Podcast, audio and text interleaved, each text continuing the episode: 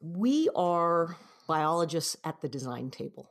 What biomimicry is, it's, it's inventions inspired by nature. And yet, many inventors, engineers, chemists, material scientists, architects, designers do not have a biology background. So, what we do is we say, what in the natural world has already solved your problem? Hello, I'm Sue Nelson, and welcome to the Create the Future podcast, brought to you by the Queen Elizabeth Prize for Engineering.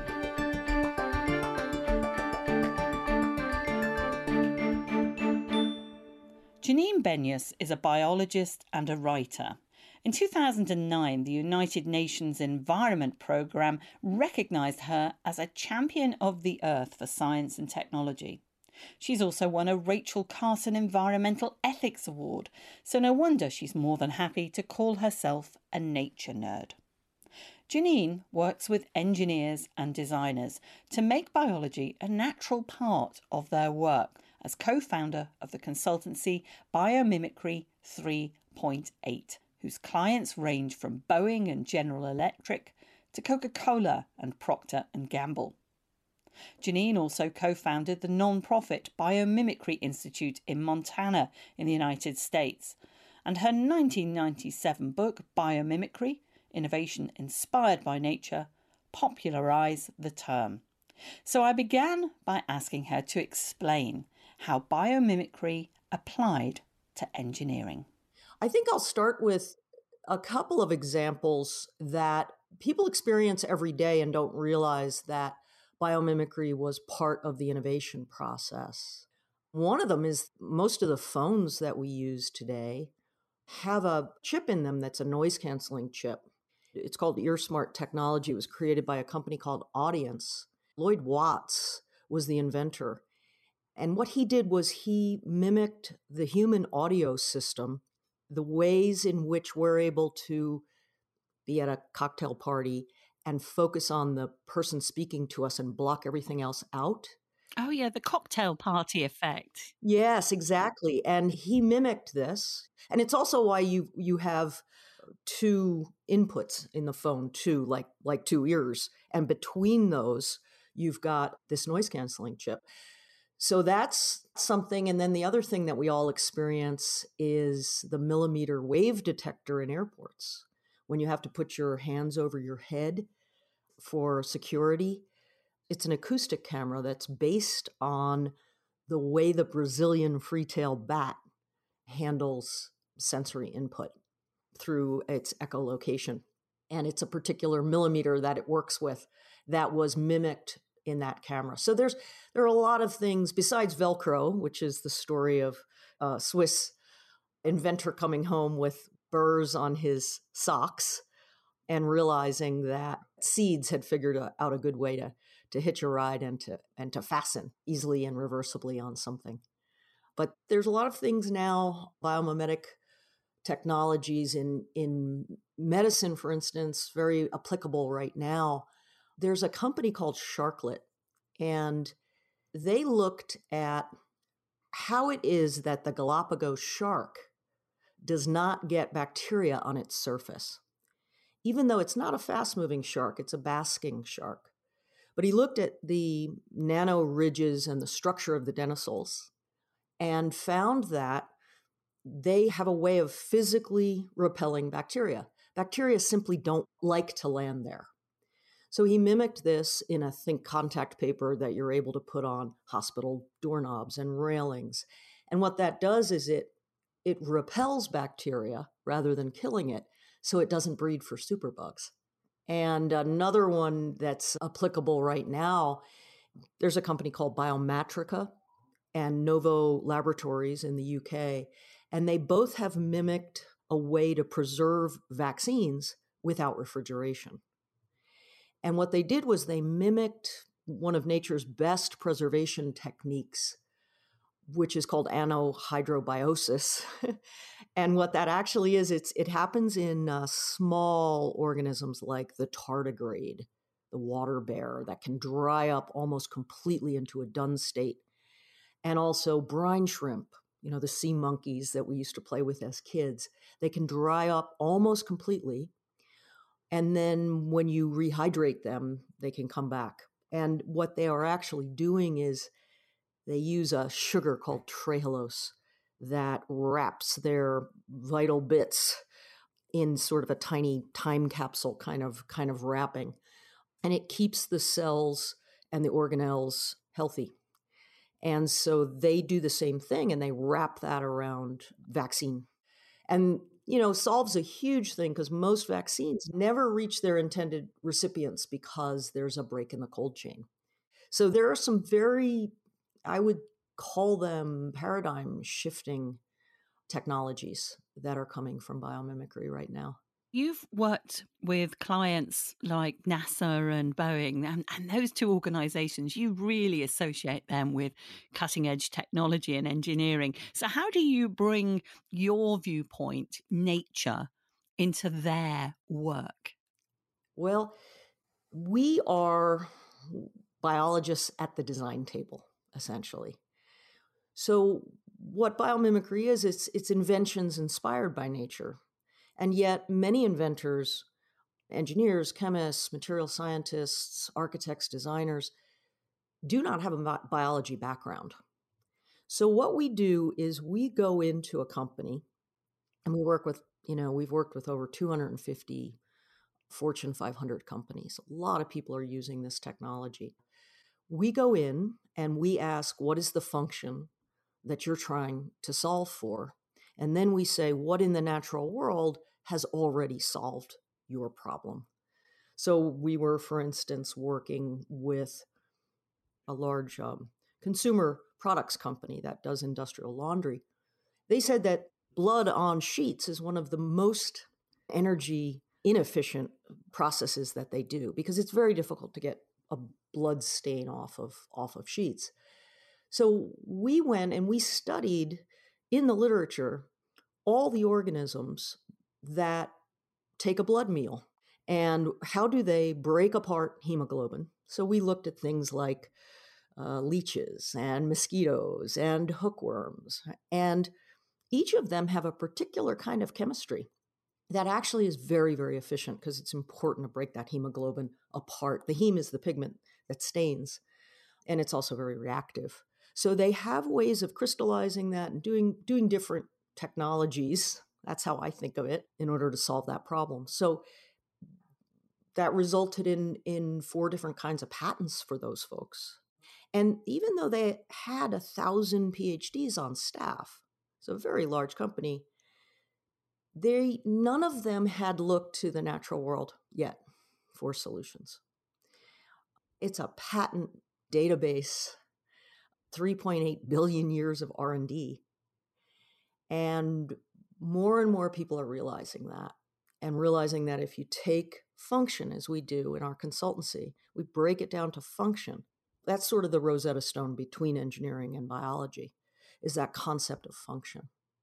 And you can look into the natural world, you know, for instance, the function might be lightweighting. So there's an engineering firm called Altair Engineering and Jeff Brennan was a bone researcher. And he came one day and gave a seminar about how bones remodel throughout your life. They respond to stress in a way that they demineralize one part of the bone and add minerals to the other part of the bone where it's needed. And that's essentially a lightweighting process or an optimization process.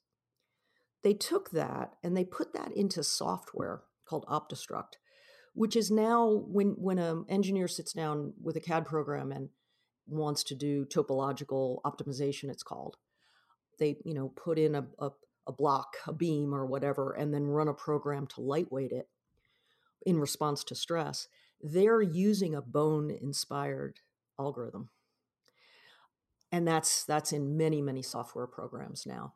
It's an amazing thing for biologists to be able to take what they know about the adaptations in the natural world, the natural technologies, and offer them to companies. Very often, what you do is you're offering something that has been optimized for energy efficiency or to, you know, it shaves material costs for the company. because life has had to be so parsimonious with its materials and sip rather than guzzle energy. I guess I saw one of your talks where you'd mentioned about, and I hadn't known this, where a, a, a whale's are they flippers? Do you yes. well, it was the shape of the the whale's flippers were you discovered actually it, it was applied to wind turbines. Yeah, it's um, something called tubercle technology, and tubercles are these scalloped edges. Think of think of a big blue whale, or any any sort of whale really has these these scalloped edges on the leading edge of their flipper. And what that does is it it reduces drag by 32%. Frank Fish, uh, no pun intended, is the um, is the person who actually discovered this phenomenon in the natural world. And then he put those on, you know, the leading edge of, of an airplane wing, put that in a wind tunnel test, found that it was a reduction of 32% in drag because of the way that plays with the flow. And the reason that that whales will use it, some whales do what's called bubble feeding, where they actually need to turn like a giant ballerina, you know, in a very tight spiral, and they're blowing bubbles the whole time.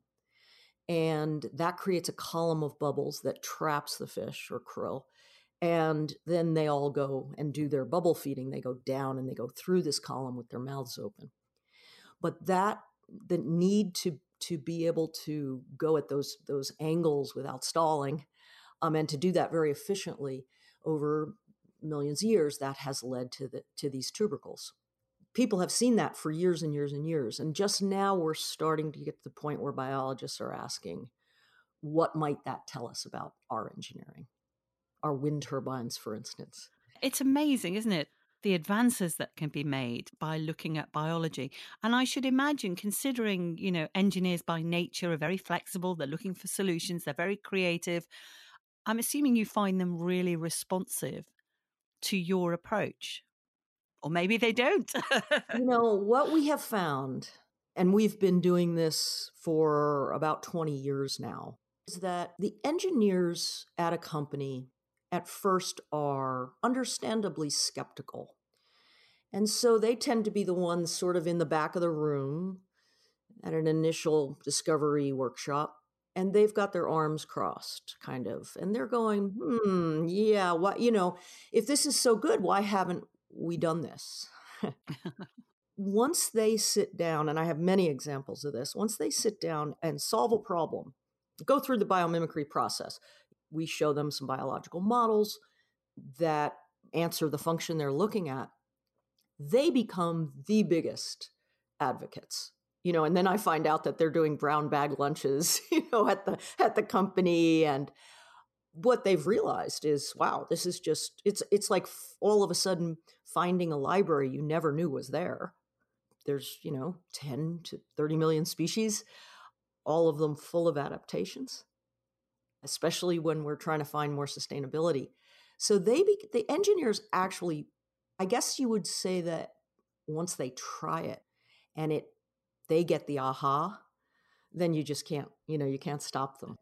I can see why though. I can totally see why because it's a bit like being an artist with a paint palette of 10 colors and somebody suddenly coming in with 50 new ones that you didn't know existed. No wonder people are converts. Absolutely. And there's a, a biomimic named uh, Julian Vincent who did a study. And what he did was he looked at the patent database, the human patent database, and basically said, you know, what are the problems that we're trying to solve? We're trying to make it strong but lightweight.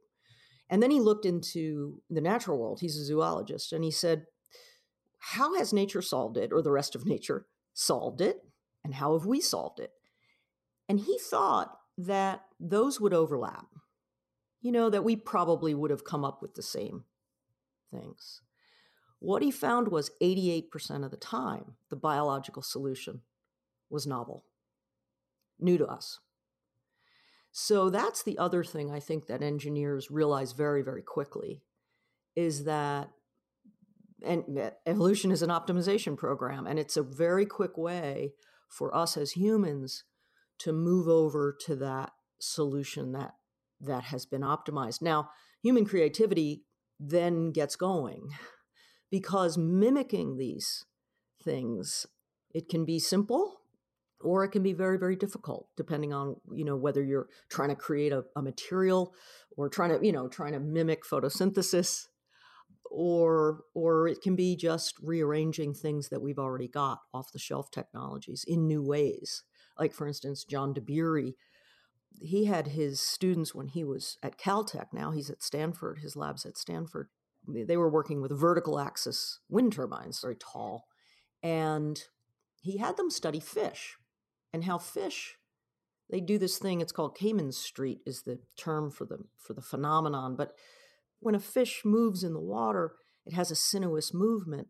And what it does as it's moving is it creates vortices in the water. And then when the next fish comes up behind it, it kind of curves its body like a hydrodynamic sail and it gets flung upstream by that vortice. Now, if you have many of those happening, that's why fish are able to move upstream and so well, uh, you know, in a group. So what they did, what John Dabiri had his students do, is take the vertical axis wind turbines were already inve- developed. They put them close together. In this case, the turbulence was seen as a positive. And he put them in the same formation so that they would start to do this same thing, that they would start to turn before the wind even hit them, in a sense. And he found a five times increase in power output that's why engineers, I think, get excited. And it's funny you talking about shoals of, of, of fish effectively. It, it sort of reminded me of how much engineering in robotics it's often looking at, say, the social behavior of ants and and swarms of bees, and and I know that companies years ago were, were, making robotic fish and you know just looking at all the different ways of traveling underwater it, it's a rich seam effectively of ideas. When did you realize, you know, that for you, wow, this is what I may want to make my career about? Because it is an unusual one. Absolutely. Well, I I'm a, sci- uh, a science writer, and I had written, you know, biomimicry was my sixth book. But the books I had written before were natural history books. They were ecological guides to habitat, through the eyes of why is why are certain species in certain habitats. And so my books, I, I, I was tracking these technologies, these adapt these adaptations, not realizing that. And, and one day I just basically said, designers must sit with biologists, and there must be a field in which we're learning from the natural world you know, this is back in 1990. But what I found was that it was a very faint signal in the scientific literature. There were a few people doing this, but they were doing it in very disparate ways. You know, it was biomimetics was mostly about materials. There were a lot of people in space, in ESA, for instance, that were working on sensing and and you know how does how do organisms sense. It was disparate. You know, there were there were people in agriculture working on trying to mimic perennial polycultures of prairies. None of them knew each other. That's what was really interesting. And they didn't have a common name to call this field. So after I was collecting, I was working on another book. And one day I walked by my file cabinet and I had full I had to name the folder, you know, the first folder. I named it bio mimicry, you know, for the Greek bio and bios and and mimesis and put it together in biomimicry. And I named the folder that. And then I walked by a file cabinet and there were four drawers full of these scientific papers I was finding. And I said, This is crazy. This is a field without a name. And I wrote this book. And then it was amazing. Everything, my life really changed because then companies started to call me. And, you know, it was everybody from GE to Nike to Boeing it was it was many many industries also it co- coincided with a time when companies were trying to reduce their energy costs and and toxicity and and just have you know fewer materials and just a smarter more sustainable product line and i realized very quickly that there was a new field that needed to happen. So we, my partner Dayna Baumeister and I started to train people to do this. Now we have a we have a two year master's um, science course in uh, at Arizona State University. So people are becoming certified biomimicry professionals, and now it's very much you know jumped into industry. That's great. And I can see the progression of how it's all sort of come together for you as well, because your degree was English and natural resource management. That's right. You use the word sustainable a lot of the time and, and saving energy. So it's all applied perfectly in terms of your knowledge, your ability to communicate the science and, and the and the biology aspect of it, and then apply it and show engineers how to apply it. It's all the right pieces in the, the right place at the right time. I feel very lucky. You know, I couldn't have created a more exciting, more fulfilling combination. Of obviously I was very enamored with the natural world and fascinated since childhood. So to be able to share that fascination and to have that hopefully through the brilliance of the designers and innovators we work with, have that turned into something that in turn is going to protect both people and planet, it's good work. Where do you see areas in the future where nature and engineering can perhaps solve some really big potential issues, or are there no boundaries here? Biomimicry is going to play a big role in our efforts to reverse climate change, for instance. There are six pathways in the natural world to take CO2, carbon dioxide, and make it into chemistry that's very much looked at right now. You know, the carbon capture movement is now looking for a way to utilize carbon as a building block for plastics, for instance, or concrete. So there are companies doing that. That is by mimicking the corals recipe, because coral reefs are essentially concrete made out of dissolved CO2 and other, other materials. The other thing is for engineers, particularly, we're working with um, Jacobs Engineering right now as an integrated service provider, actually, that we go to clients with. And this is biomimicry at the systems level. And what we're doing is we're working in built world environments and we're going in and, and say you've got a building and a site, you know, a corporate campus, say. We're going in and, and we're saying, okay, if this is to be a biomimetic development, then it should be as high performing as the wildland next door.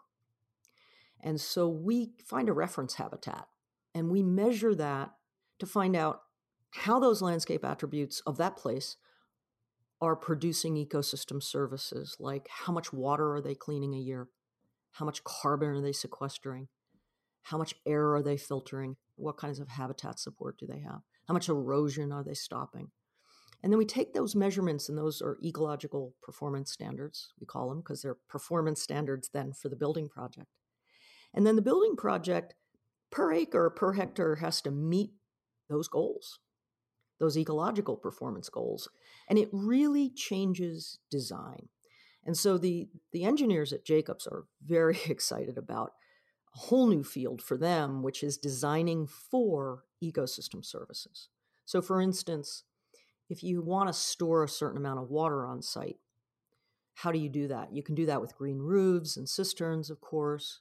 But you can also do that with permeable pavement instead of the parking lot that you normally have and retaining ponds and so you you're basically using both the infrastructure the building itself and the landscaping to meet these goals and it's very exciting for engineers to think of especially with, as we're building so much infrastructure now in this country hopefully to say how can you know how can our roadways for instance be more than carrying cars? How what about the easements along there? How many ecosystem services can we have happening with that infrastructure project?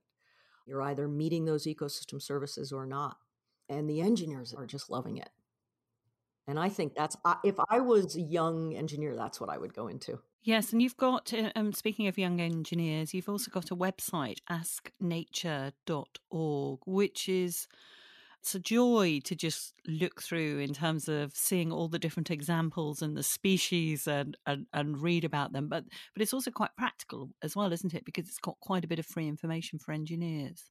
Absolutely. What we do for those Fortune 500 companies, we wanted to democratize that and make that biological information available to any inventor anywhere in the world. It's a kind of a Google esque thing where we're trying to organize biological information, these, these ad- adaptations by function. So you can type in the engineering function filtration, you know, and up comes mangroves and salt glands of seabirds, and you see how those work, and you get you you have your own aha.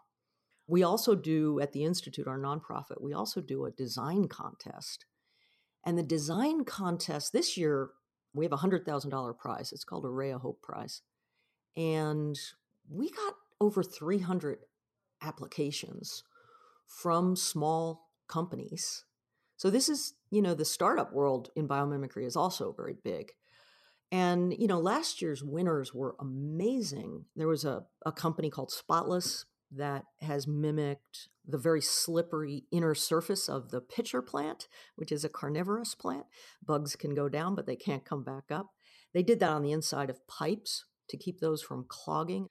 There's another group called Helicoid Industries where they are making very strong composites for things like wind turbine blades. It's a it's a helical carbon fiber arrangement that is based on the mantis shrimp, a, a little shrimp that that opens um, shells with its club, and the club has this helicoid arrangement. There's a company called Cypris that is doing spray on structural color. So instead of painting, you spray on a substance that sets up to refract and amplify certain wavelengths of color in the same way as the structures on a butterfly's wing do that. You see the color blue from the morpho blue because all the other colors are being refracted and this one's being amplified. So these are these were all in our design challenge. So these are, you know, we've got investors now very interested in biomimicry as an investment category organized by innovation process rather than by type of innovation. It's kind of interesting. And if you could apply any aspect of a biological creature, a function, be it wings or waterproof, you know, any ability that happens naturally in biology, and that could be engineered mm. for your body what do you think you'd want you know having seen all these amazing adaptations in a in a sort of sci-fi world what what would your adaptation be? What a great question. That's such an awesome question. I oh my god you know what first came to mind? Flying squirrels. I love flying squirrels. We have a, a cabin on a lake uh, here in montana there are flying squirrels there and they are so much fun to watch. And there's i have envy. They they just open their arms and glide to wherever they want to go. I think that's that would be it. I'd have webbed arms. And I'm, I'm assuming you've got a head for heights then as well. Yeah they make it look fun so yeah i think it would help to have the gliding ability I'd like that even if I get up on a ladder. I'd love to have that. Excellent. Well, I've now got this image of you in my mind doing that, which is quite appropriate considering what you do. But thank you so much, Janine Benyus, for joining me on the Create the Future podcast. Thanks for having me.